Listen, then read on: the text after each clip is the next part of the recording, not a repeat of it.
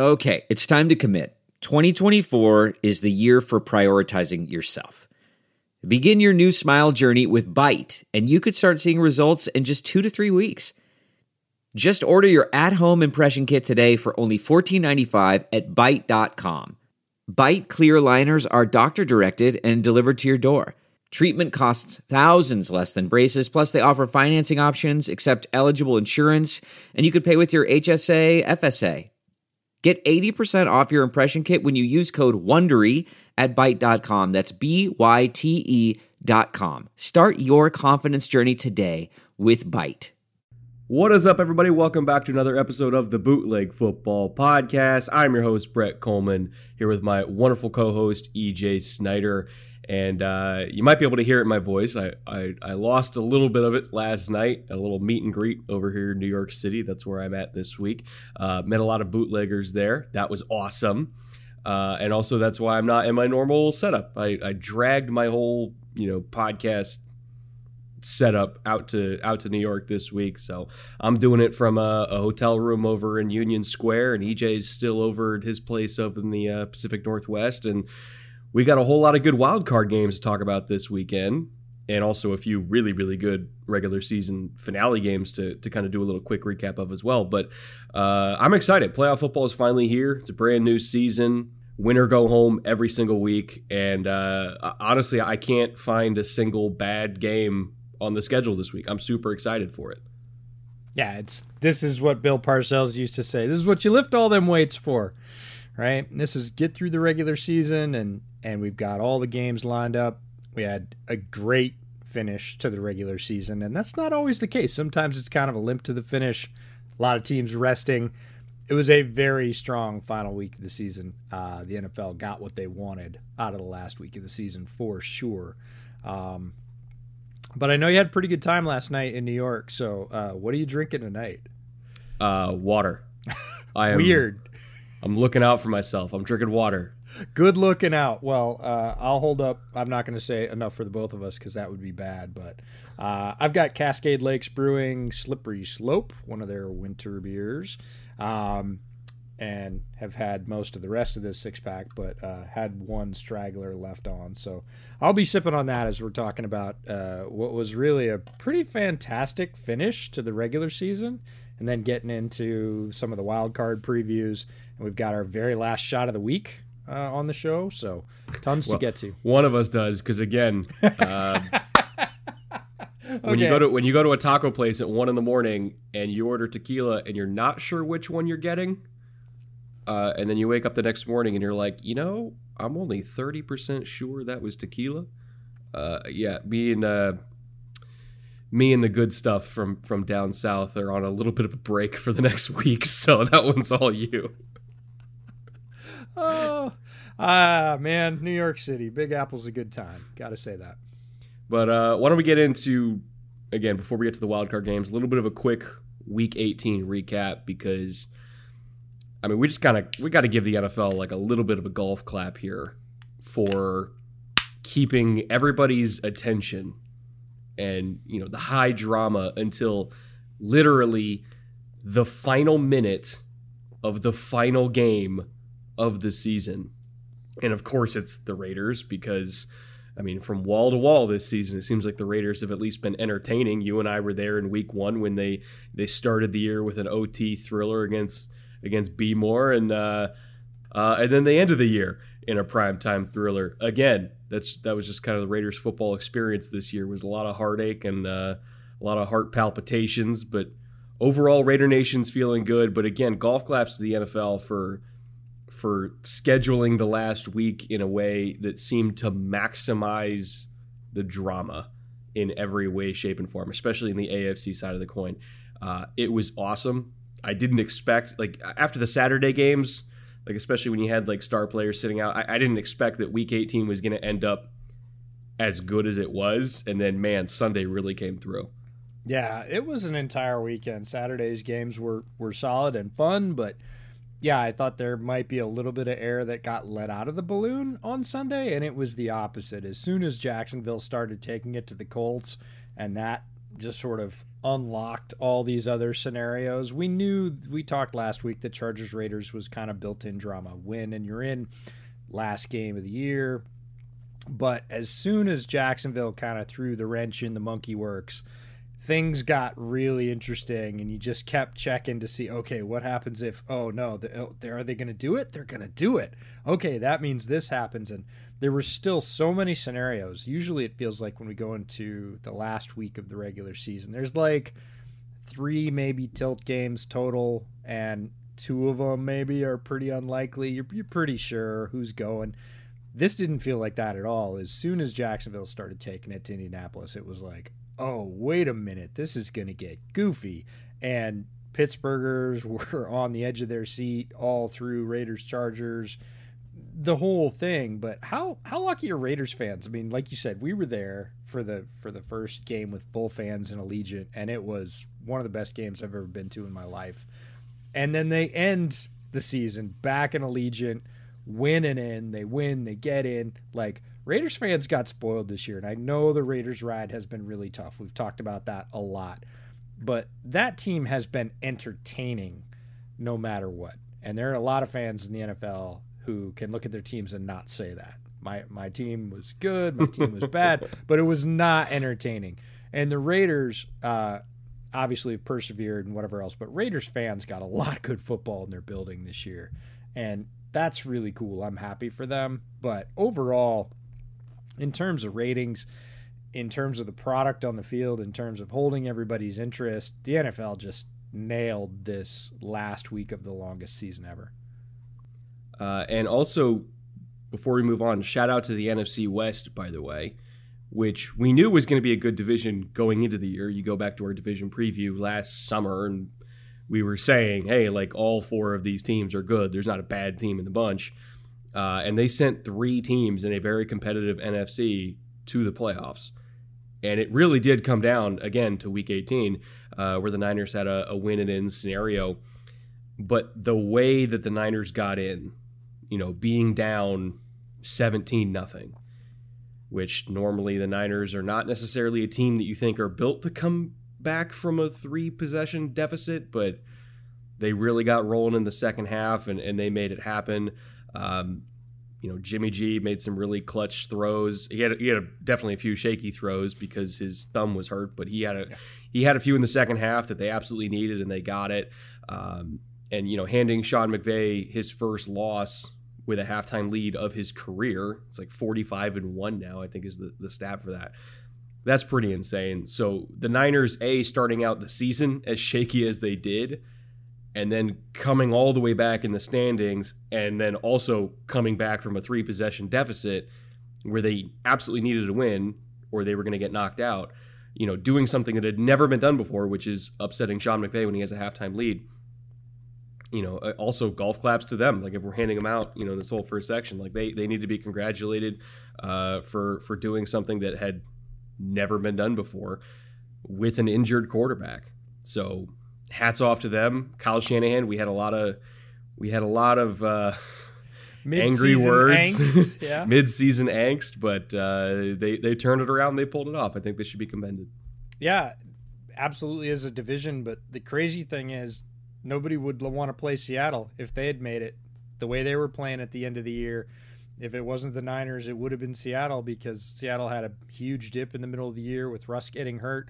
Everybody wrote him off, including us talked about blowing it up, you know, Russ leaving, firing Pete, whatever. The last month of the season, the Seahawks started to get their groove back, and I don't think if they had rolled into the playoffs, which didn't happen, anybody would want to play them right now because they're running the ball really well, and whenever the Seahawks are running the ball really well, they're dangerous. And I just, speaking of golf claps, we got to talk about Rashad Penny because Rashad Penny mm. has been look, he's been a joke. Uh, he was a first round pick. He got injured, and it, it's never fun to pile on guys that got injured. But he never realized anywhere near that first round status. And he would come in and he would show flashes, and he'd get injured. He'd go back to the bench. Rashad Penny finally gets healthy second half of the year, and goes on a revenge tour level tear. Just to put it in perspective, his last five games, 671 yards, 7.1 per carry, six TDs. Like, unbelievable stats. If he'd kept up those stats for anywhere near an entire year, he would have been like the third best running back in football.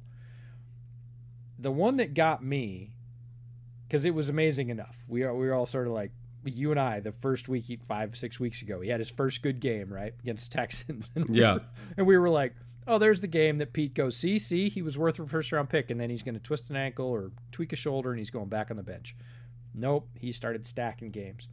Over that same last five weeks, Rashad Penny had 485 yards after contact, after first being touched by a defender. Jonathan Taylor, who a lot of people were talking about being in the MVP voting, over the same period had 463 total yards. Penny, 485 after contact. Jonathan Taylor, 463 total yards. Wow. Yeah.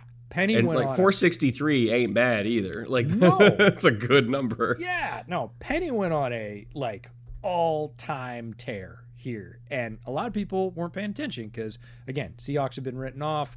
They largely weren't going to make the playoffs. People were focusing on Pete, whatever. Meanwhile, Rashad Penny comes back really healthy for the first time in a long stretch in his entire career, and goes ham. So, just speaking of golf claps, or maybe slightly louder than golf claps, gotta call out Rashad Penny. Uh, I also want to take a moment to, to kind of give our Black Monday reactions, or you know, some people saying maybe Black Monday's a little bit crass of a term, and we should just call it the day everybody gets fired. I don't know. Uh, You, you could talk about branding with anybody else, but me, I'm not very good at it. Uh, so let's just talk about the coaching positions that are now available and the and the men that left them. I guess that's a nice way to put it. Um, now, obviously, Urban Meyer and Jon Gruden have been out for a while, so those jobs have been open for a long time. But now, assuming nothing else is, is happening, we had kind of a late addition to this list, but assuming everybody else in the league is safe, uh, Vic Fangio was also let go by the Broncos, so that job is open. Probably pretty a- attractive one as well. The Vikings cleaned house from everybody. Mike Zimmer and Spielman are both gone. The Bears also cleaned house, although that was somewhat expected. At least the, the Matt Nagy firing was expected. Pace, you could argue, maybe wasn't as expected, but I can understand why it happened. Uh, the Dolphins, the most unexpected one, letting Brian Flores go after two winning seasons, and he has two of the only three winning seasons for the Dolphins in like the last 15 years. And then he got fired.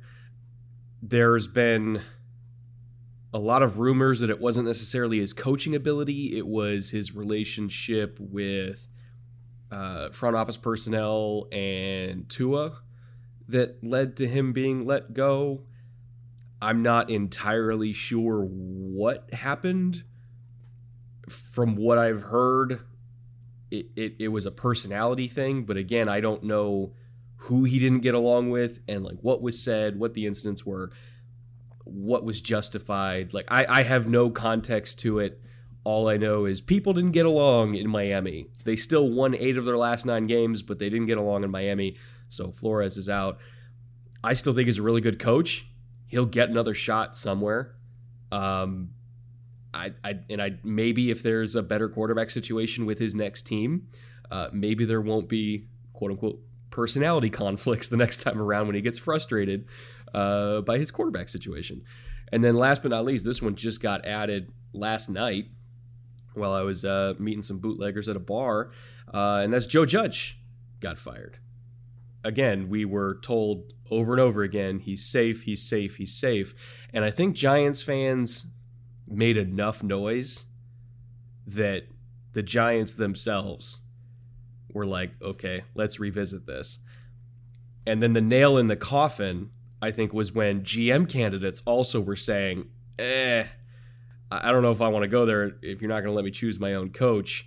I think that was honestly the nail in the coffin. I think the fans opened up the discussion in the building of like, okay, we, we should we should probably revisit this. But when they couldn't attract the right candidates for the job because it was clearly the least desirable GM job out there, they had to make a change or they were not going to get anybody. And so I'm not going to say I'm happy that he was fired. Like I'm not, I'm not going to be happy that, you know, somebody loses their job, but it was necessary because if they didn't let him go, a, a, rebuild situation for the Giants could have been a lot more bleak than uh, than even it is right now. Yeah, I don't think they listened to the fans at all. I really don't. I think if they were listening to the fans, they wouldn't have done a lot of things they done they've done over the past two years, um, including a lot of things they've done this year. I think everybody knew Gettleman was leaving. It had been widely sort of announced, unannounced, speculated that Gettleman was going to be walking away. The GM job was going to be open. The Giants started reaching out to agents and saying, "Okay, you know, is is your guy going to line up for an interview?" And I think they heard, "Are you keeping Judge and and Daniel Jones?" And they were like, "Yes." and the agents were like, "No." Then they're not coming. And they probably heard that two or three times and called a quick circle the wagons meeting in the boardroom and went, This is going to be a thing. Like, we've reached out to five people, and three of them said they're not even taking the interview. Like, this is going to be a thing. How serious are we about this? And look, the fans and NFL media, we've been on this wagon for a while.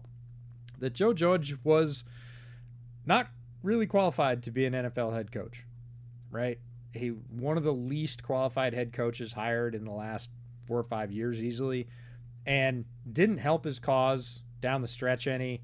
Um, some really weird play calling in the final week of the season uh, just exacerbated the point.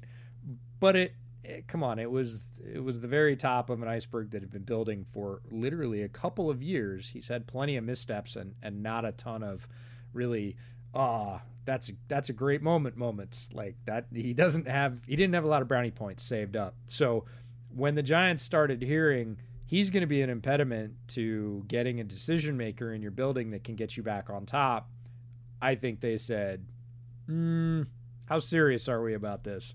And the answer was not super serious and that was it. That was the final straw. Because i know uh, john mara said i think it was today that this season was the most embarrassed he had ever been during his time as co-owner of the team. I I agree because yeah. this is probably the low point. That's coming off the Ben McAdoo era, and this is still the low point. Again, they passed for net negative yards against the freaking Bears with uh, an entire backup secondary. Yep, it's it's hard to be lower than that. Um, so yeah, he he should be or should have been embarrassed as the owner and ultimately I think they got to the right place, which is realizing like we we got to blow this thing up again. They have a lot of money tied up in not great contracts, so they're going to have to shed a lot of those. Whoever they bring in next, they're going to have to give time unless they're just a colossal colossal failure for reasons beyond football, like say Urban Meyer in Jacksonville, where like it became clear like we can't do this for more than uh, ten months. But their next hire, ideally, they're going to have to give time because they need time to shed bad contracts, to build up the talent level again, potentially take a swing at quarterback. If not this year, then definitely next year. Like they, this is going to be another three year build, which I know we keep having to do three year builds with the Giants, but it is what it is. That's where we're at. That's where they're at. You know, there's there's multiple teams that I think are in that situation, and the Giants are one of them. It's unfortunate because I feel like Giants fans are tired of it, but I mean, at this point, you know, the only way out is through. They just got to grit their teeth and bear it. There's no other way to do this. Yeah, I saw a really interesting uh, statistical workup today about two versus three years of rope, right, of space for coaches and GMs.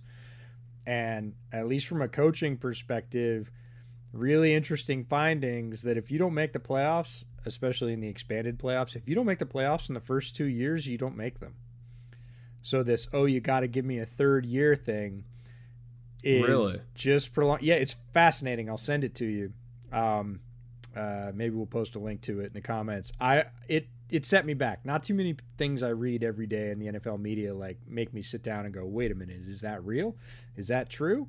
And you look back through it, and the chances of making it, if you don't make the playoffs within the first two years, especially in the expanded playoffs, aren't good. You're you're not going to improve over that time. Now, if you go back a long way, um, timelines were very different. You know, you go back to the 70s and, and different roster limits, and it took teams a long time sometimes to climb to the mountaintop. In the modern NFL, that is not the case.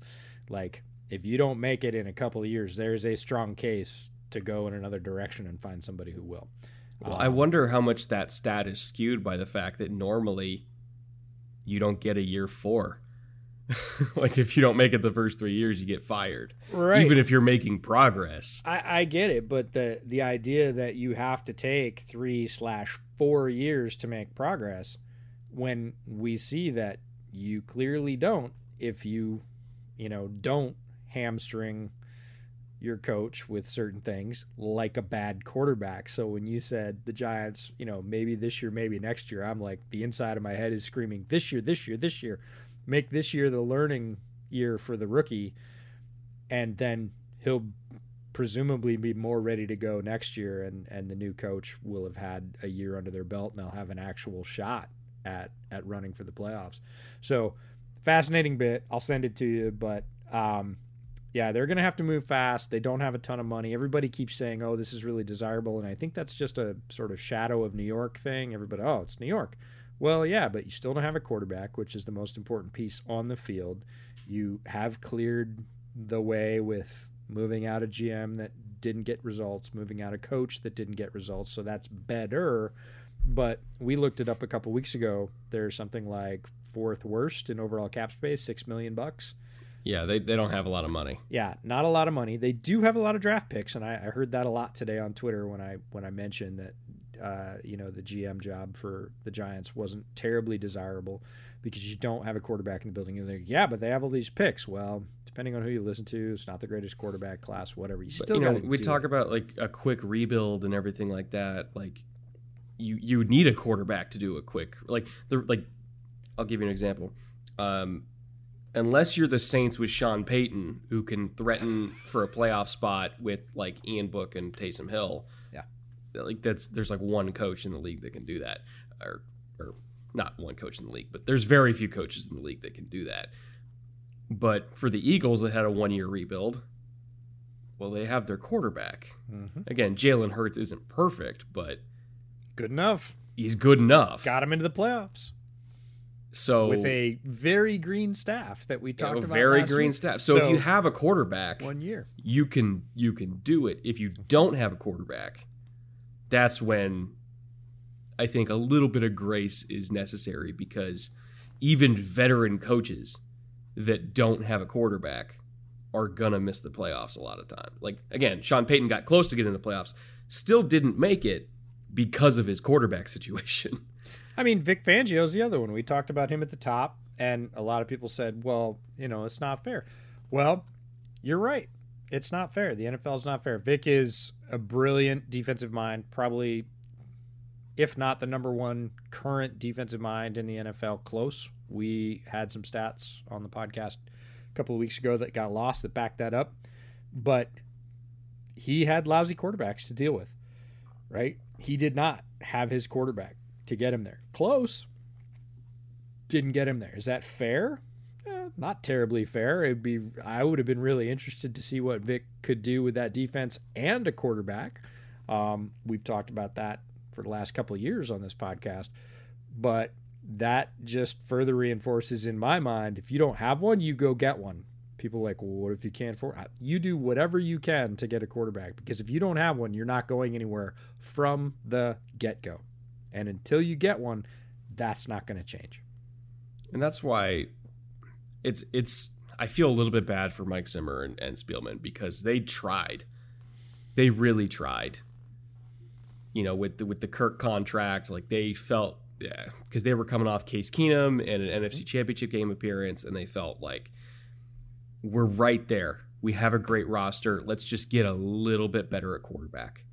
And they did, but unfortunately for them, I don't feel like the team around the quarterback position was ever as good other than maybe like I think it was 2018 I think was the year where everybody stayed stayed healthy but again, they had maybe one more year in the entire Kirk era where I felt like they were an actual threat. And then the rest of the team around Kirk started to get at the point where I didn't feel they were uh, contender ready.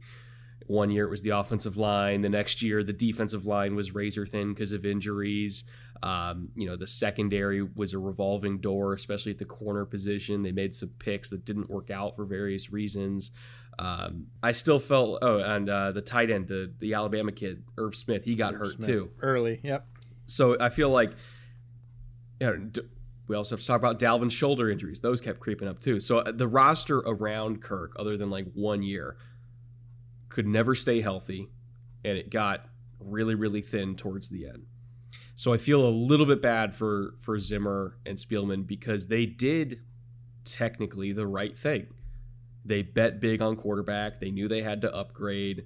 They were right on the doorstep of a Super Bowl. And honestly, if they had Kirk in 2017, who knows? Maybe they go to the Super Bowl not Philly. Because I, I do think that team was extraordinarily talented. But unfortunately for them, it's just going to be a what if scenario because they never were able to kind of recapture that magic with the rest of the team around the quarterback position until it was too late. So it's like you said, sometimes it's unfair, sometimes it's bad luck. Winning Super Bowls, unless you're Tom Brady, is all about catching lightning in a bottle. And for a lot of these coaches, they just couldn't catch lightning in a bottle. They were just unlucky. It is what it is. Except for Matt Nagy. Matt Nagy, I don't think was ever going to get lightning in a bottle. But no, it's it's hard. Like that just reinforces it. Every everybody knows that. Everybody says it. But when you really break it down, it's not that Matt Nagy and Ryan Pace didn't try really hard every day to bring wins to the Chicago Bears. They did. It's really hard. It's really hard to get the right players. It's really hard to pull the right levers on game day. It's really hard to stay healthy through an entire NFL season or several NFL seasons.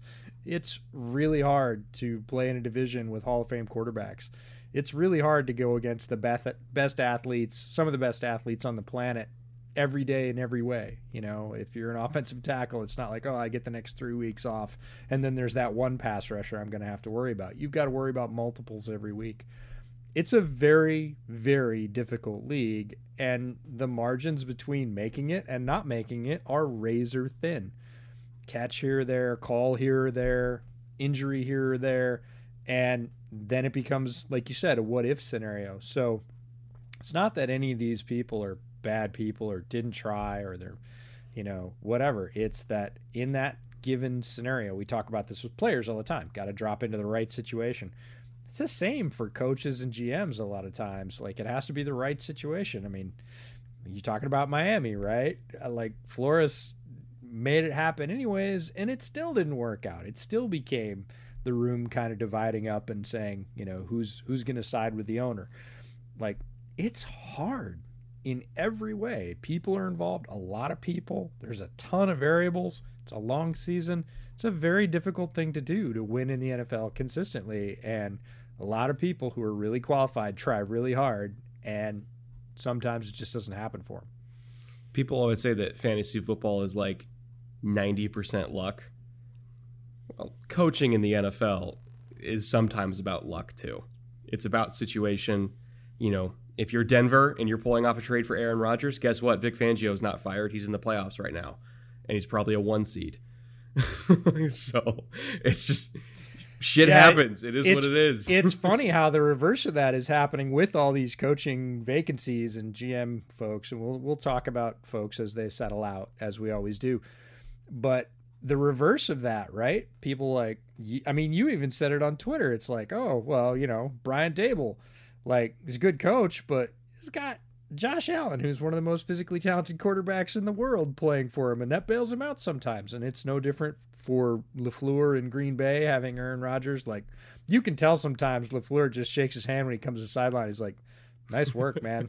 Like, Thank you for I, getting me coach of the year. I, I, I really appreciate that because that's not what I called, but you did that thing and we scored. So you see that and not every coach obviously has that luxury, but it, it's starting to blow back a little bit on some of these offensive coordinators. Um, you know, I heard it about Leftwich today, like how much of that offense is really his, and how much of that is just Tom Brady being Tom Brady, right? And it's a combination, but this is what's going to have to get sussed out in all these interviews and the vetting process that they're all going to go through is like how much of it is really yours, how many of the strings are you pulling, and how much of it is Josh Allen or Tom Brady or or whoever else just going off.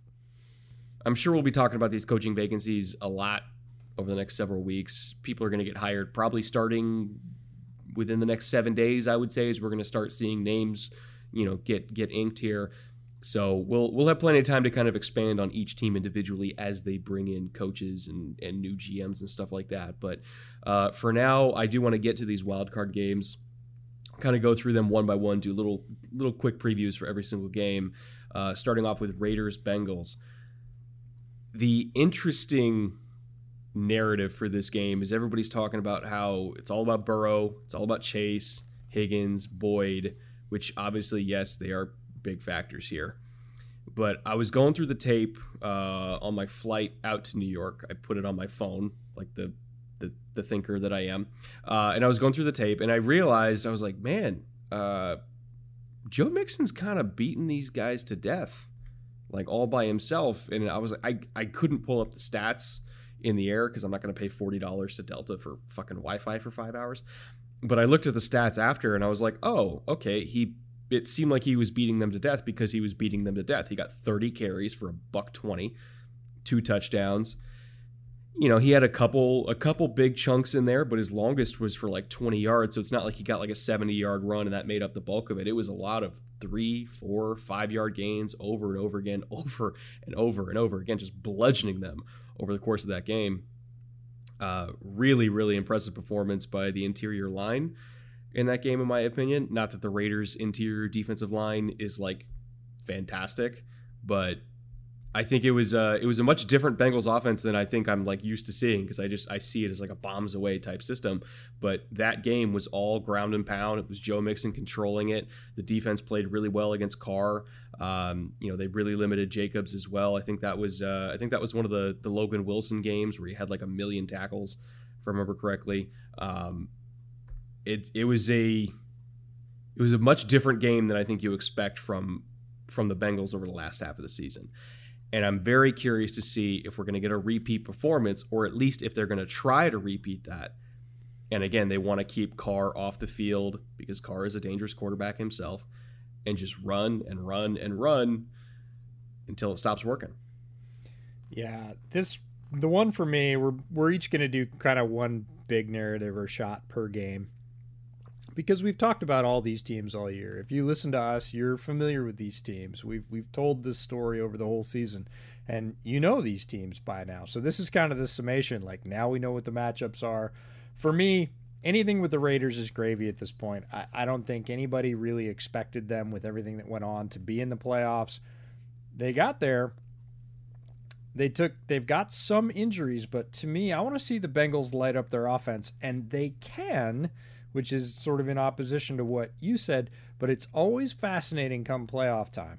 And, you know, do people get more conservative? And we've seen as uh, the least amount of conservative play in the NFL I think we've seen in many, many seasons. People going for it on fourth down way more often, people going for it on longer distance fourth downs, people really pushing and understanding the difference of, hey, a, a punt's not going to help me here. I need to go for the points. Hey, uh, you know, if I pin them deep, I've got just as good a chance as if I kick a field goal. So there's there's been this aggression throughout the NFL, and I want to see if it continues into the playoffs. I hope it does for the Bengals because I think they're much more dangerous playing in that way, and I'm not sure that they really want to keep Carr off the field all that much. I think they're somewhat comfortable with him being on the field. They don't want him going bombs away and throwing the ball 60 or 70 times. That's not the thing. But I'd like to see them try and boat race them. I'd like to see them really open up that wide receiver core, mixing everybody and just go for it and see if they can put the hammer down because I don't think the Raiders can keep up. Like, I don't think they have that much firepower. And I don't know. Waller and Renfro is tough to deal with. It's not obviously as much as Cincinnati, but right. And that's the thing is, can you just really hit the gas and drag race the other guys and beat them? it'll be fascinating to see if that's the approach that Zac Taylor takes, or if they decide, nope, Mixon's a good back, and we're going to give him 35 carries today because we want to control the clock, and we think we can we think we can wear him down and win this game. I don't know, but it, if the Bengals go the other way, it's about surviving that Raiders rush, which is good. Maxx Crosby is playing great. Yeah, in there. They did take an injury to Philon in at defensive tackle. Yeah, which, I think I think he's out for the year, isn't he? Right. And yeah. if that's the case, I might scale this sort of little prediction back and go, okay, hammer Mixon away like 30 times because he had a tremendous game against the Chargers. He was a big factor in how much they were able to bottle up Ekeler in the middle of that game and and slow them down. I I would like to see the Bengals say, you know, this is this is this is what got us here. We're gonna we're gonna run what we brung and and we're gonna light it up. We're gonna try and put 14 points up and see if they can keep up, uh, and just go from there. It'll be fascinating to see whether it's a more conservative approach, given who's playing, and really what the Raiders can do because I think people have been writing the Raiders off all year. Bisaccia's got this team playing on all cylinders. They played so hard against the Chargers. Mm-hmm. They came on every down. They were physical. They were flying around, hitting guys. Like it's not a team I would want to play. I'll say that if I was the Bengals, but I think if I'm the Bengals, I think I have more talent. I want to see if I can just stretch out some points and make them play keep up and I think they'll fall off before I will. Let's get to uh, Patriots Bills, part three of Patriots Bills. It's divisional, uh, divisional round, division rivalry, I guess you could say. Uh, in the uh, brisk four degrees, I think it is, is, is what it's going to be in Buffalo, and you're you're an upstate New Yorker by birth, so you you know that misery quite well from mm-hmm. your youth. Um, what I found interesting about this game, I was going back to the film last couple days, and the patience of Josh Allen when they were giving him a lot of cover two looks early in that last game because they really wanted to have a way to leverage themselves against all these, you know, deep crossing routes. They call it spear concepts. It's their, it's their favorite concept in Buffalo is spear. Is you run a high cross and then you run a cross underneath it against a single high safety. Safety has to choose which one to go, and you throw whichever one doesn't get leveraged. When you run two high safeties, all of a sudden you can leverage both of those.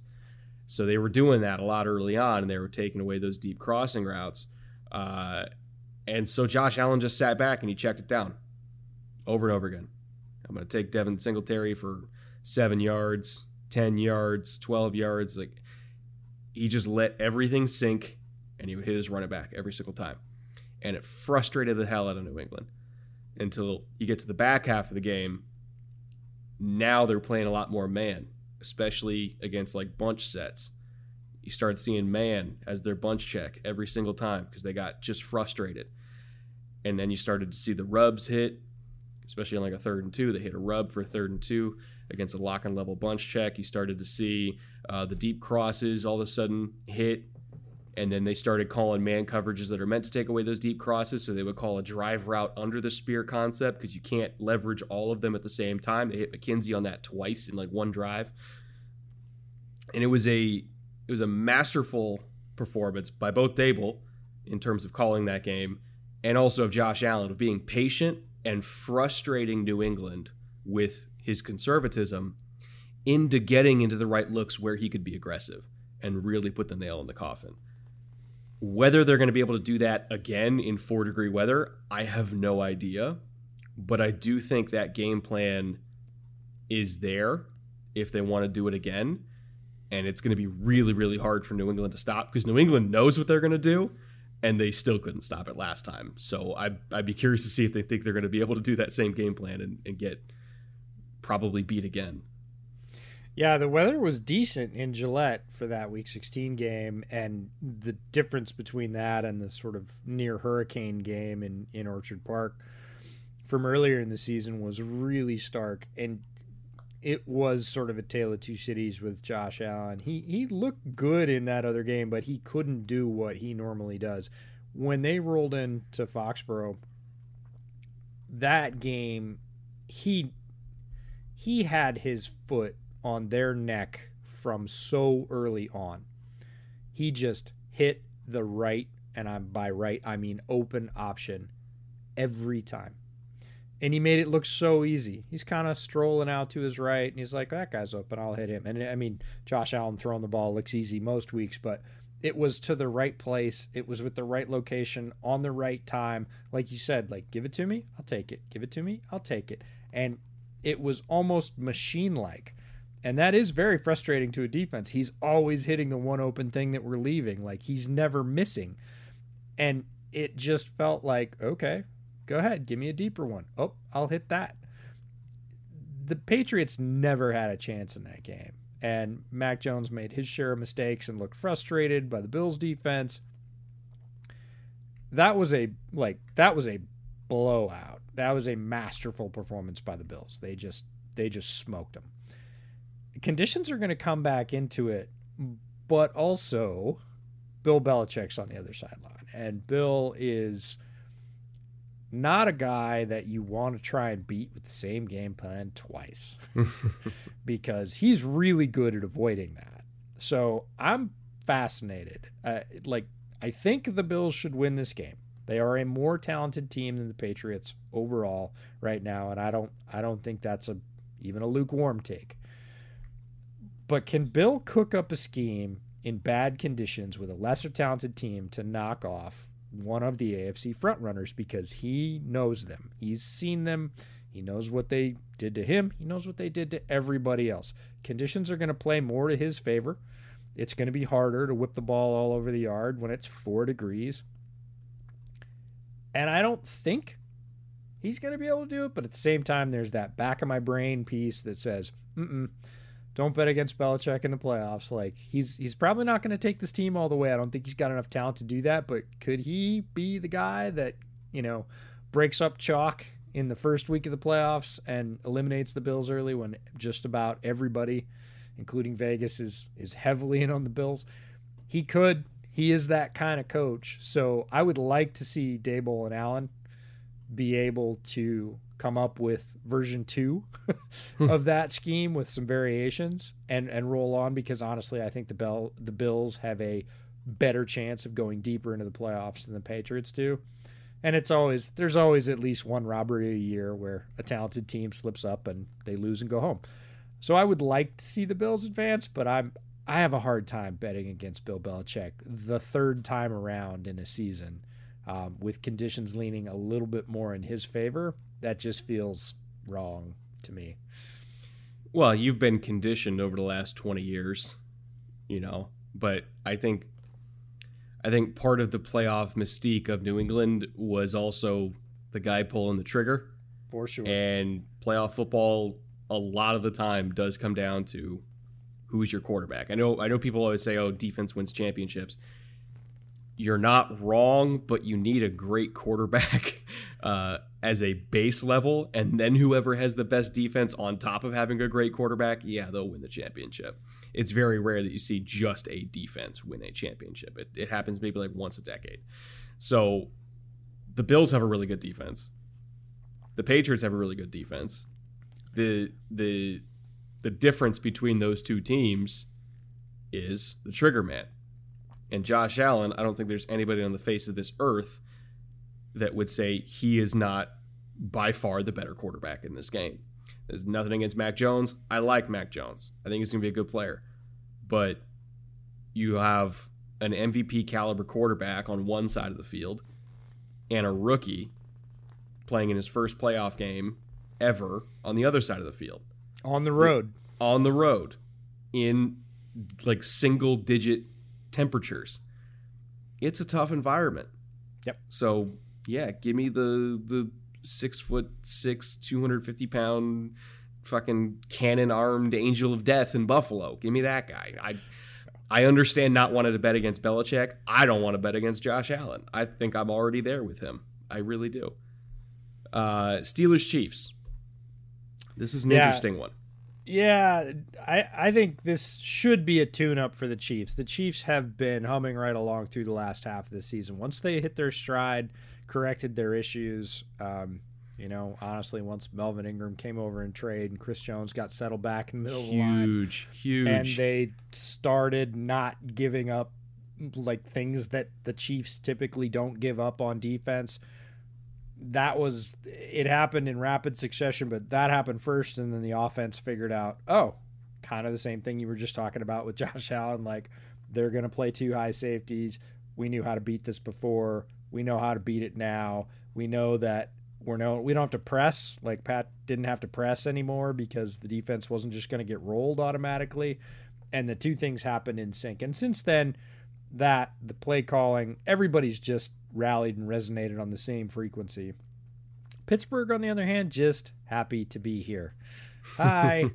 Didn't really expect to get in. We're here. Not saying they can't win, but they are not a team on Kansas City's level. So I think the Chiefs have it figured out enough that they ought to be able to get through this without too many scrapes somewhat easily. I think the opening line was 11 and a half.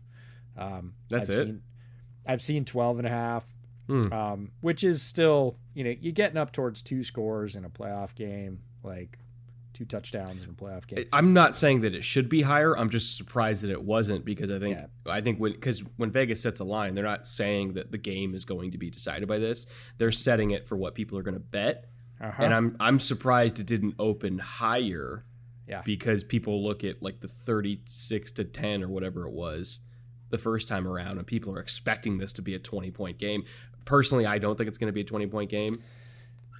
I it's think hard. you, yeah, it's hard for me to believe that any game in the playoffs is going to be 20 plus points. But if there also one, like did, did you go back and look at like how how that score happened the first time around because like Pittsburgh had three turnovers like they, they had a fumble and well they had two fumbles and a pick and like Kansas City was just scoring off all these turnovers and you know they put up I think 23 points in the first half and Mhm. like they it was one of those classic like Kansas City openings where score get the ball back score get the ball back score and it just kept happening and next thing you know you're up like you know I think it was literally 23 nothing or something like that and then the game was over because Pittsburgh's not going to come back from that Yeah, because you're not gonna you're not gonna try and keep up with that. I do want to say on Pittsburgh's side, although you know I'm not super positive on the Steelers' chances.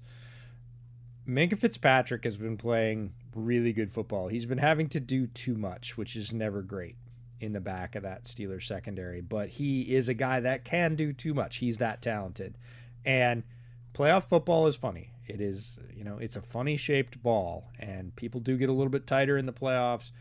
And if something good is going to happen for Pittsburgh, I could see Minkah Fitzpatrick keying that charge, right? The tip that gets picked off.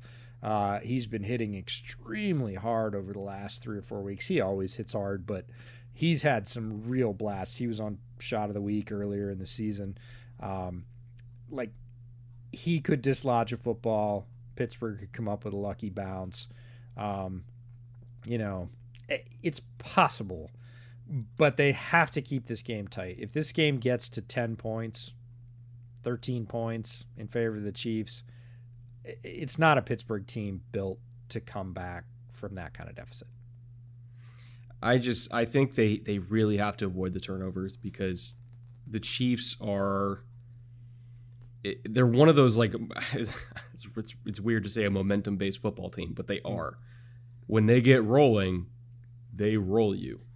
But you have to you have to avoid chumming the waters with turnovers and with you know when it comes to uh, like the the the cheat or not the Chiefs the Chargers game that they won uh, a few weeks ago where you know they they got a couple fourth down stops. I say stops loosely. There was a couple like drops uh, from the Chargers that kind of let them off the hook a couple times. And then you know they did like a 95 yard touchdown drive off of that.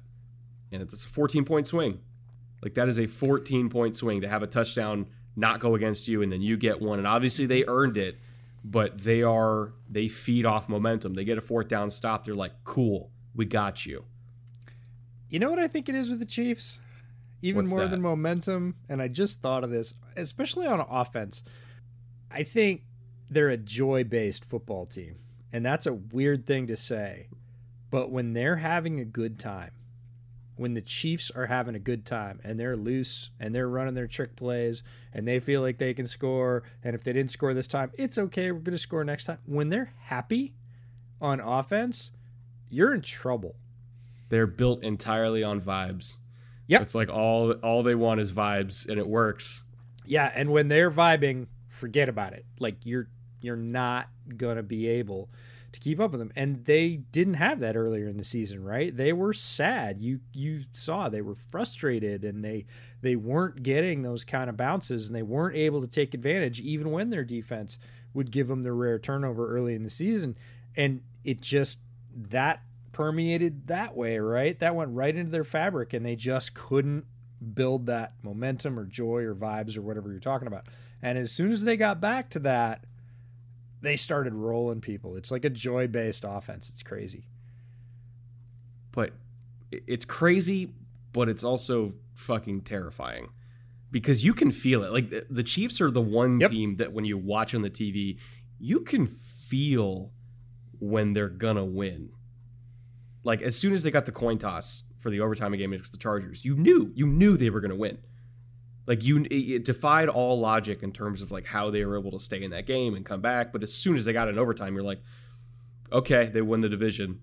I didn't even need to see the Whoops. rest of the game. like Travis Kelce you know, dodging five dudes in the open yeah. field. It, it's vibes, man. They run off of vibes. Yeah.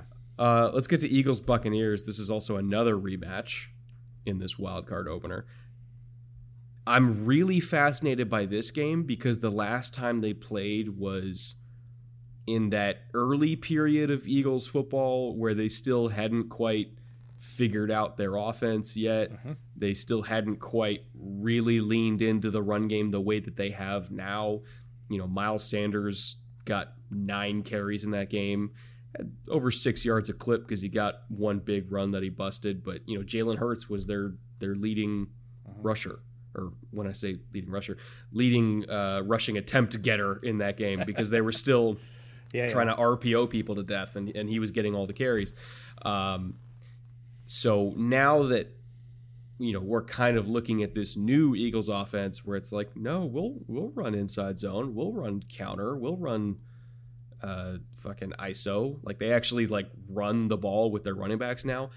I'm really, really fascinated to see how this works out because Tampa is a really good run defense and they're getting some guys back this week too.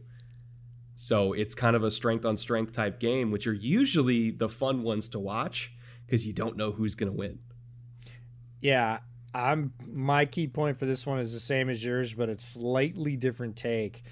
Same on the Eagles side. It was before the Eagles had figured out that they're a good power run team.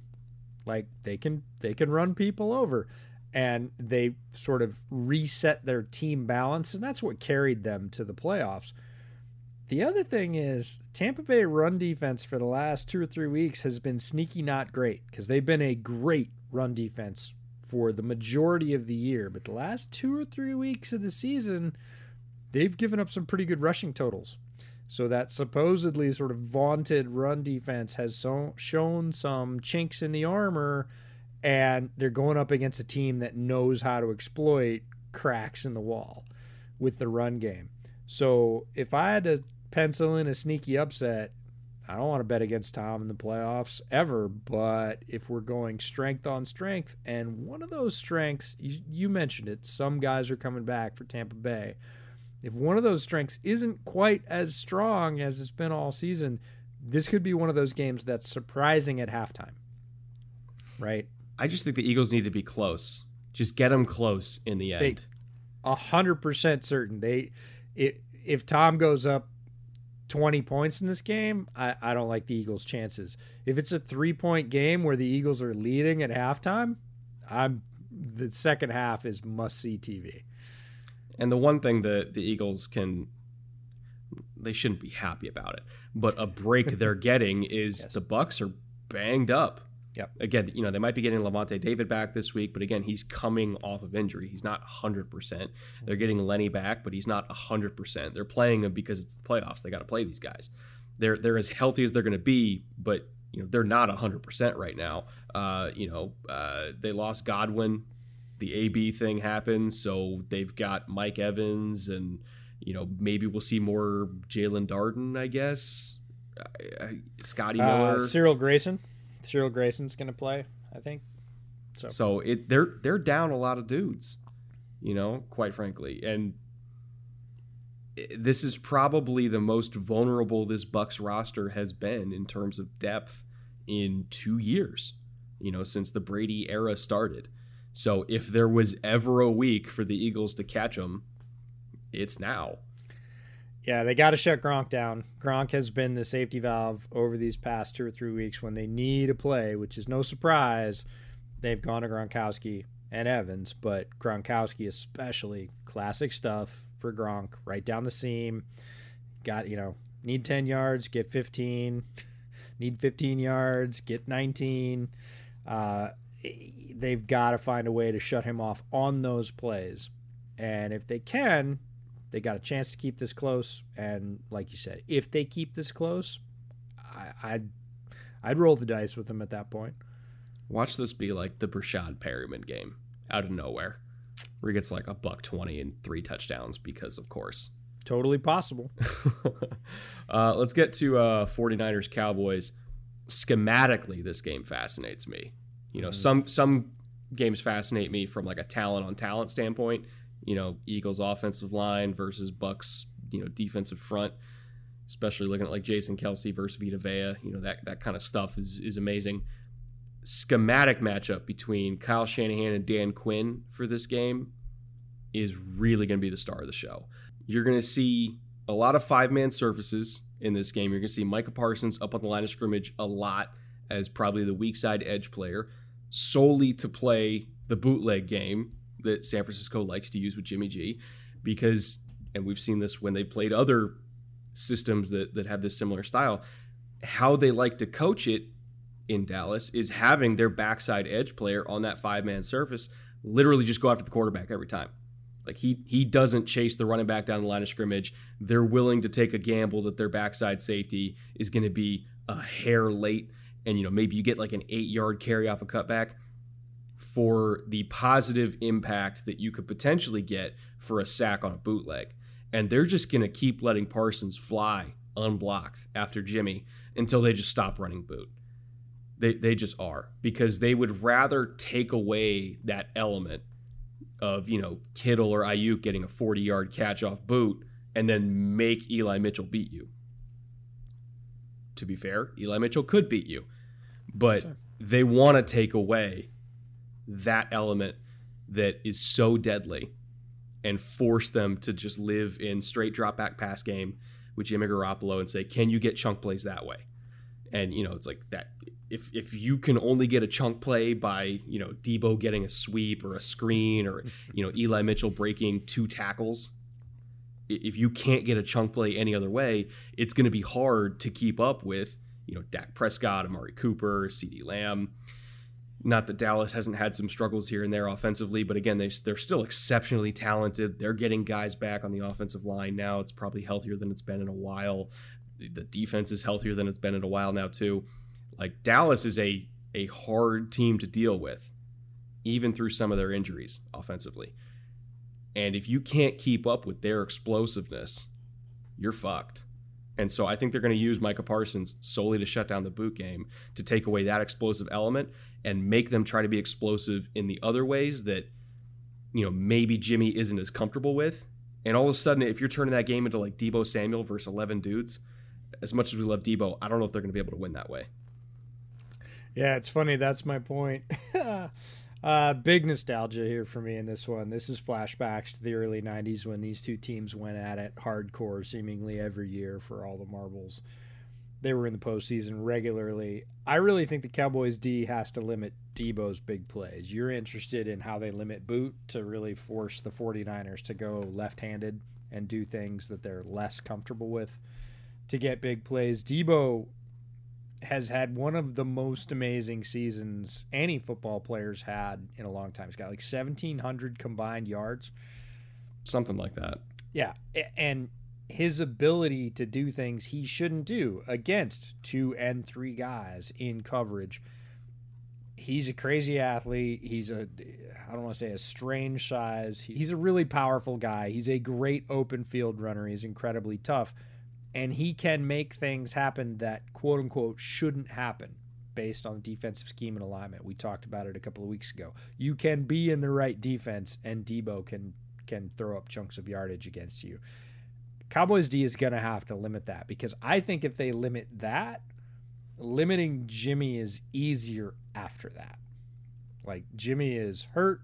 Jimmy is not the most mobile guy going, and his ability to really gash you from sort of multiple platforms at multiple positions in the backfield not as strong as some other people in the league. We talked about Josh Allen already. You know, last week we were talking about Justin Herbert's ability to kind of beat you from anywhere.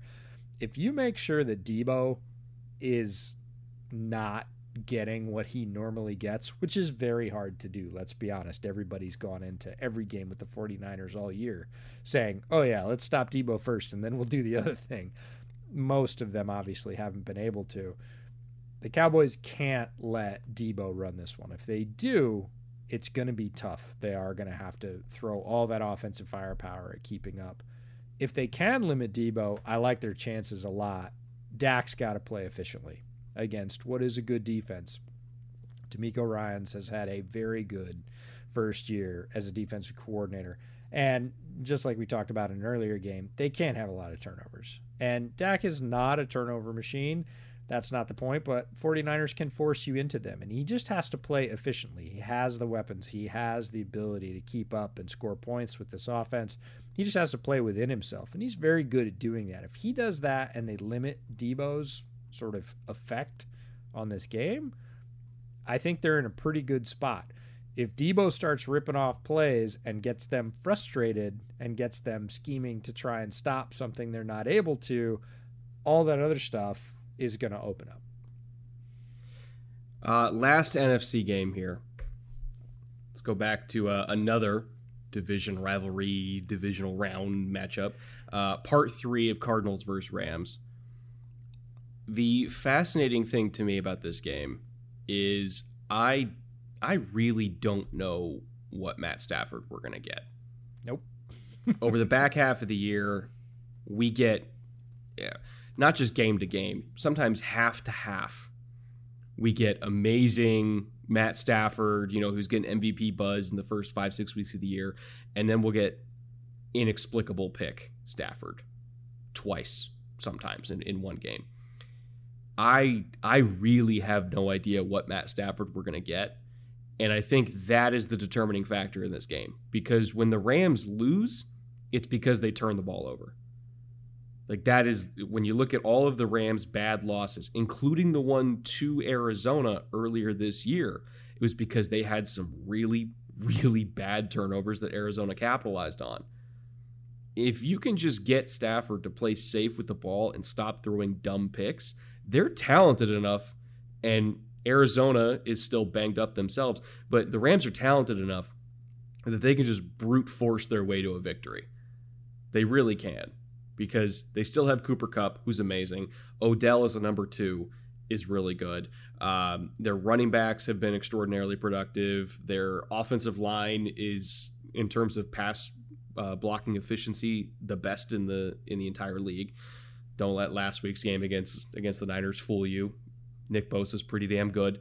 Uh, Arik Armstead's pretty damn good. But most weeks, again, they've been the most efficient pass blocking line in the league. And the defense has been a little bit more hit or miss this year, but again, you still have arguably the best corner in the league, and you have the best defensive lineman in the league, and you've got a couple other pieces there that you and I like as well. So it's an extraordinarily talented team that in all of their losses, it's because they cannot get out of their own way. The Arizona game, the Tennessee game, you go right down the line, every game they've lost, it's because they could not get out of their own way. If Matt Stafford doesn't throw dumb picks, they win if he starts throwing dumb picks, they're going to lose probably by a lot.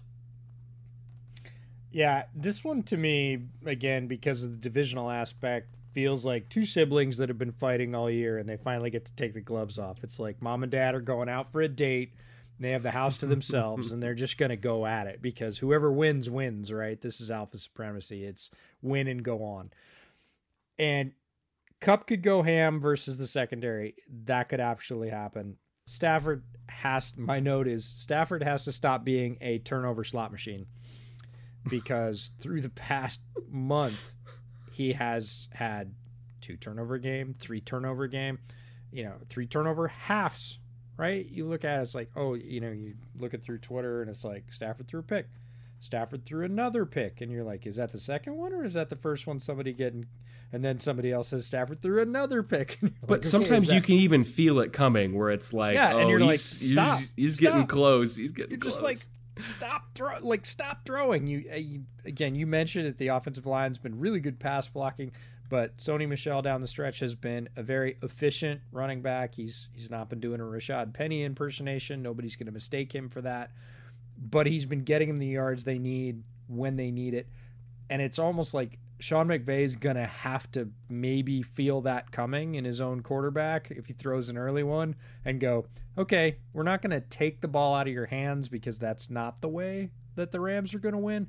What we are to do is slow it down a little bit. We're to give you a few less chances. We're to give you a few less risky throws over the middle because we just want you to cool down a little bit, big guy. And once you settle back in, we'll let you open it up again. But we're not just gonna. It's not that three point shooter that can't hit it and just keep, just keep shooting, man. Just keep throwing them up. If they do that, there's a real chance he does throw two or three. And you're right, they won't win that game. So if that happens, maybe they have to get a little bit conservative for a series or two before they ease him back into okay, take some shots now. And that'll be a tougher way to win the game, but if Stafford is efficient with the ball, I think the Rams win this game. It, it might sound uh, like an oversimplification to say that this game just comes down to turnovers, but there's something about the Rams that that that's really what their games always come down to is turnover margin. I really can't explain it. Like even against teams that they absolutely should be blowing out of the water. Tennessee, when they were super banged up and they had no wide receivers and no Derrick Henry. Well, when you're throwing pick sixes and you're still letting them, you know, put points on the board that way because Kevin Byard is literally sitting 10 yards off your number two and he knows you're going to throw a speed out because you just you think you can hit it. And he knows you think you can hit it. And he's just going to step in front of it because he knows that you're Matt Stafford and you think you can make any single throw. And he's going to use that I don't want to say arrogance, I'll say confidence against you. Mm-hmm. Teams know that Matt Stafford is a very confident quarterback and they will you they will show him something. And they'll be like, "Oh, there's a there's a little window there. I think you can hit it. You're Matt Stafford. You got a pretty strong arm. You got us. You got us. Please don't throw that, Matt." And then he'll try to throw it and they'll be like, "Ha, gotcha." Gotcha. Every yeah. single week the other way, the Cardinals are going to have to do well. The Cardinals are, I guarantee, right now. Cliff Kingsbury is deep in the bunker, scheming up everything he can do to put whoever's playing in Jordan Fuller's place. We saw some surprising news out of the Rams camp today. Oh yeah, we got to talk about that Weddle signing. What? Yeah, Eric Weddle. So Weddle comes back as a safety. He hasn't played in two years. Very experienced player, very quality player had some experience with the Rams before, but again, hasn't played in a couple of years. I really want to talk about the guy that he was signed to replace in Jordan Fuller, who was a lot more to the Rams, especially in the back half of their defense, than most people who don't pay attention to the Rams understand. Um, really early in the year, I was lucky enough to talk to Jordan Rodriguez, the athletic correspondent who covers the Rams, who is excellent and she and I had a conversation about Fuller because I liked Fuller as a guy at the combine, and he eventually went to the Rams. And she said, no, it, he got the green dot, and the green dot is basically the captain's mic on defense. And she said it wasn't it wasn't a fluke. Like everybody, I mean, you think about that defense. You got Jalen Ramsey back there. You got nope. It you know, it's not that he is a better player than Jalen Ramsey. It's that he understands, can settle, and can get people into the right places. That's why he got the green dot. He's the signal caller for the back of that defense. He's the quarterback for the back half of the Rams defense and has been since training camp. That guy goes out. That's not something you can just plug back in. They've got an injury at linebacker. Uh, there's some there's some holes up the middle here. And if the Rams linebackers can't tackle against the Cardinals rushing attack, it's going to get rough. And when they start to pack the box, the guy that would be filling in the back end would be Jordan Fuller. Mm-hmm. And he's not there. So Cliff right now is, I guarantee you, salivating about the prospect of hammering Conner at the middle of this defense and seeing if they can hold. And as soon as the Rams have to start packing down to stop the run, going after who's ever in Fuller's spot, hard and heavy with every nasty combination he can throw at them. There's been some talk that um, Taylor Rapp and Jalen Ramsey do not get along well. Meh. And that that's why they brought Weddle back, is because they wanted somebody that could communicate with Ramsey. I, I they put that to bed in Rams camp. So uh, for folks that again don't pay attention, like Taylor Rapp and Jalen Ramsey punched each other in the huddle in the first five minutes of their game, uh, and everybody was like, "What's going on?" Everybody, top to bottom, McVay, both players, uh, press, everybody asked about it. It was a high profile thing. Everybody put that to bed and said, "Look, miscommunication, got hot during the game, didn't happen again." Uh, it's not a thing. Rapp also is uh, in concussion protocol. I don't know if he's out yet, but he was definitely in it. So again, more banged up. I think they brought him in as a body, right? Because Fuller's out. Uh, Rapp was in concussion but th- protocol. there has to be other names on the list, right? Other than a 37 year old that hasn't played in two years. I think so, but again, familiarity and the Rams do things differently personnel wise. We saw it in the draft, right? And Rams only had three draft picks, and their draft picks were, um, let's just say outside the envelope. To them, it made perfect sense, but they do it a little bit differently. It reminds me a little bit of John Schneider and the Seahawks, right? They they just sort of march to the beat of their own drummer. So I think they have their reasons. I don't know what those reasons are. Would he have been my first choice? I doubt it. But then again, I don't know as much about where they're at, what they're expecting from him in replacement. Um, it, it's a it's a wild move. It's definitely not something I expected to hear about today, but it's going to be one of the things you have to look at as you look at this game. The middle of the Rams defense, sort of, if you're talking about the classic sort of like baseball, make your defense strong up the middle. Like the middle of the Rams defense right now is gutted, um, and they're gonna have to try and patch that over against a talented Arizona offensive team that knows that. Like, there's no secret. It's not game time decisions with these guys, maybe except for Rapp. They know that those guys are missing, and they, if you don't think they're going to push their finger right into that cut, uh, they are. That's what the NFL is all about. Let's get to the uh, bootleg shot of the week now, the last one of the season. And uh, we don't have any new nominees for this week, but we have maybe our favorite winner of the season, possibly saved the best for last. Uh, it, it, ended up being a closer vote than I expected, but Nick Chubb ultimately did prevail after bouncing another human being like a literal basketball in uh, in that showdown between the Steelers and Browns in Week 17.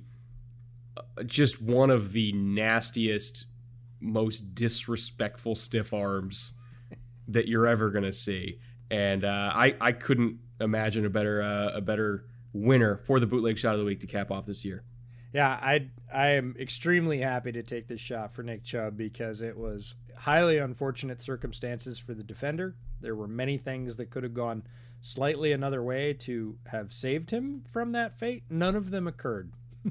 Everything went wrong. It was a beautiful disaster, and he got his head and shoulders bounced off the turf by a very uh, aggressive Nick Chubb, who you all know if you follow the show, I enjoy very much as a runner in the NFL. So, shot of the week. I will. Uh, my back hurts a little bit from carrying you this week, but it's okay. I'll do it.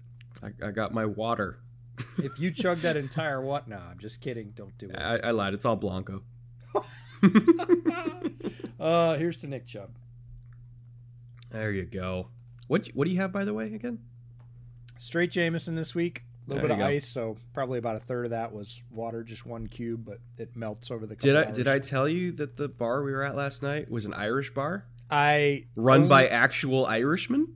Yeah, no, I know it because I looked it up. You you sent me the address, and um, I looked it up, and it's strange. It didn't have a very Irish name, but strangely enough, when you look it up, it says blank an Irish bar, and I was like, oh, look at that. He gets to go to an Irish bar in New York City, which is a thing.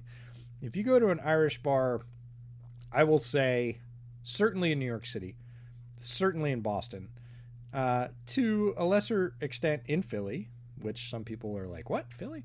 No, trust me. Um, you go to an Irish bar in any of those three cities, like, uh huh. I, I heard the accent like the second we walked in. I was like, "What the fuck? Oh, this is like Yeah. not an Irish themed bar. This is an Irish bar. We don't have those. Where I Oh yeah, we don't uh, we don't hang up the paper shamrocks. We just we serve you your liquor with a little bit of attitude and a, and a lot of humor. Um, I'm glad you got to go. Uh, I'm really glad that uh, it's a place that bootleggers got to gather. I mean, that seems like a a very sort of uh, seems right and fitting. Let's put it that way.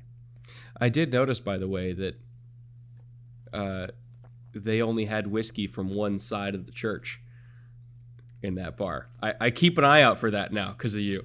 Uh, yeah, It's a thing. It's a It- thing. it is a thing. I, I, you know, it's funny growing up in an Irish household and and having great grandparents that emigrated from Ireland. Uh, you know, I wasn't aware of that as a kid. It just wasn't a thing.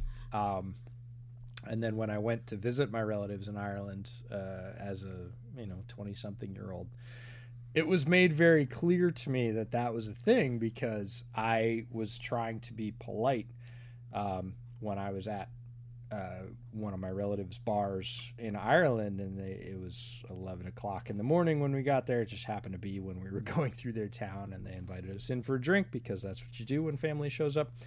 They said, "Can I get you a shot of something?" And I said, "Yeah." And they said, "What?" And I said, "You know, oh, Bushmills or Jamesons." And they said, "What?" Or or they were like, you gotta pick one, right? And I was like, huh? And they were like, what do you mean, huh? And we had this whole discussion. Anyways, uh, a discussion for another time, but yeah, it's a thing. Uh, so with that being said, a little bit of a shorter episode this week. Uh, a little bit easier for me to edit on the road, but um, you know, with less, as we're getting less and less games each week, there's going to be less and less games we can talk about. I'm sure we're going to have an even longer episode next week, though, when we're getting into the divisional round matchups, because uh, I'll be home. A little bit easier to edit something with more meat uh, when I'm home, and like you know, adding film clips and stuff like that. But yeah, we still made it to about an hour and a half. That ain't bad by our standards. So. Uh, thank you everybody for uh, for listening and watching. However you happen to be consuming bootleg football. Uh, thank you to all of our new patrons that joined this week. Uh, we had Taylor, we had Alex, Jack, and Natero. You guys are all our new patrons for this week. Thank you so much for your support. Um, we really uh, we really couldn't do this without you guys. Remember, you also get your discount on bootleg merch now that you're a patron. So if you want, you know, whether a hoodie or I, I brought this from California just for this podcast, EJ. I'm planning ahead. Well, and the nine degree temps, you know, that oh, doesn't this hurt. is one of like four layers. uh, but so Yeah. if, if you guys want your discounts on merch, you can go get those. And also thank you to everybody that showed up to the bootleg roundtable that we had last weekend. We had a really good turnout. We had eight or nine people that, that came and hung out with us for about an hour and a half as a pregame show uh, before the Saturday games. Again, we love you guys. Uh, people that came out to the meet and greet in person this week. You know, we wouldn't be able to do this without you. You guys make it all possible. So thank you, thank you, thank you. Yeah, absolutely. We had a great time on Saturday. The patrons that came out were able to tell us why they support us, which we're always really interested in, what they really like about bootleg, uh, maybe what they don't like so much, and what they'd love to see us do in the future. We're sponges for all that. We really want to know what everybody wants. Uh, reminder that we launched the Bootleg Football Clips channel last week for shorter content. We'll have clips from this podcast going up over there. Uh, we put up one, the very first one from last week's podcast talking about the Bengals. Um, but we'll have more there certainly as we go through draft season. Just shorter, focused content, things that need a little bit more video, um, and some maybe new pieces of content that we frame uh, based off what we heard on on Saturday and, and things that people want to see. So always shoot ideas our way. Uh, be sure to go over and check out the Bootleg Football Clips channel. Subscribe over there as well so you don't miss a beat. But um, yeah, lots going on. Won't be doing Bears over Beers on the regular, uh, probably for a while. We'll have a couple of shows, certainly once the the new GM and coach are selected, and then maybe a few shows leading up to the draft. But it's it's really time to dig into film. Uh, I think it's 15 days until players report to the Shrine Bowl, mm. uh, which we're going to be at. So it's time to sort of hit the books, dig into film, get ready for the All Star games, uh, Shrine Bowl, Senior Bowl. Uh, and, and really start bringing you the draft content that you're used to getting from bootleg um, and that we love providing so that's that's what's next up on the docket uh, also, I have a film room. I forgot to plug my film room that I'm doing this week too on this Bills uh, Patriots game. I'm recording the rest of it tomorrow and sending it off to to Slater, my editor.